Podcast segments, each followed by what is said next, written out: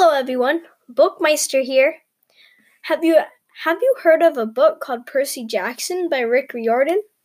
Percy Jackson is one of my favorite series and one of the ways I fell in love with reading. Did you know that Rick Riordan has another series? It's called Storm Runner.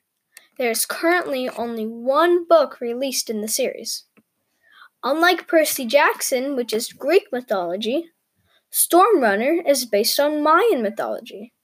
The story stars a middle school student named Zane that is picked on by kids at school. Zane lives in New Mexico and loves to explore a dormant volcano near his home.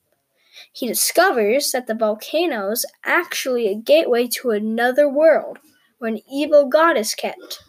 From there, he embarks on, on an incredible adventure where he is responsible for stopping the evil god from taking over the world. I loved this book so much that I took it with me to a summer camp.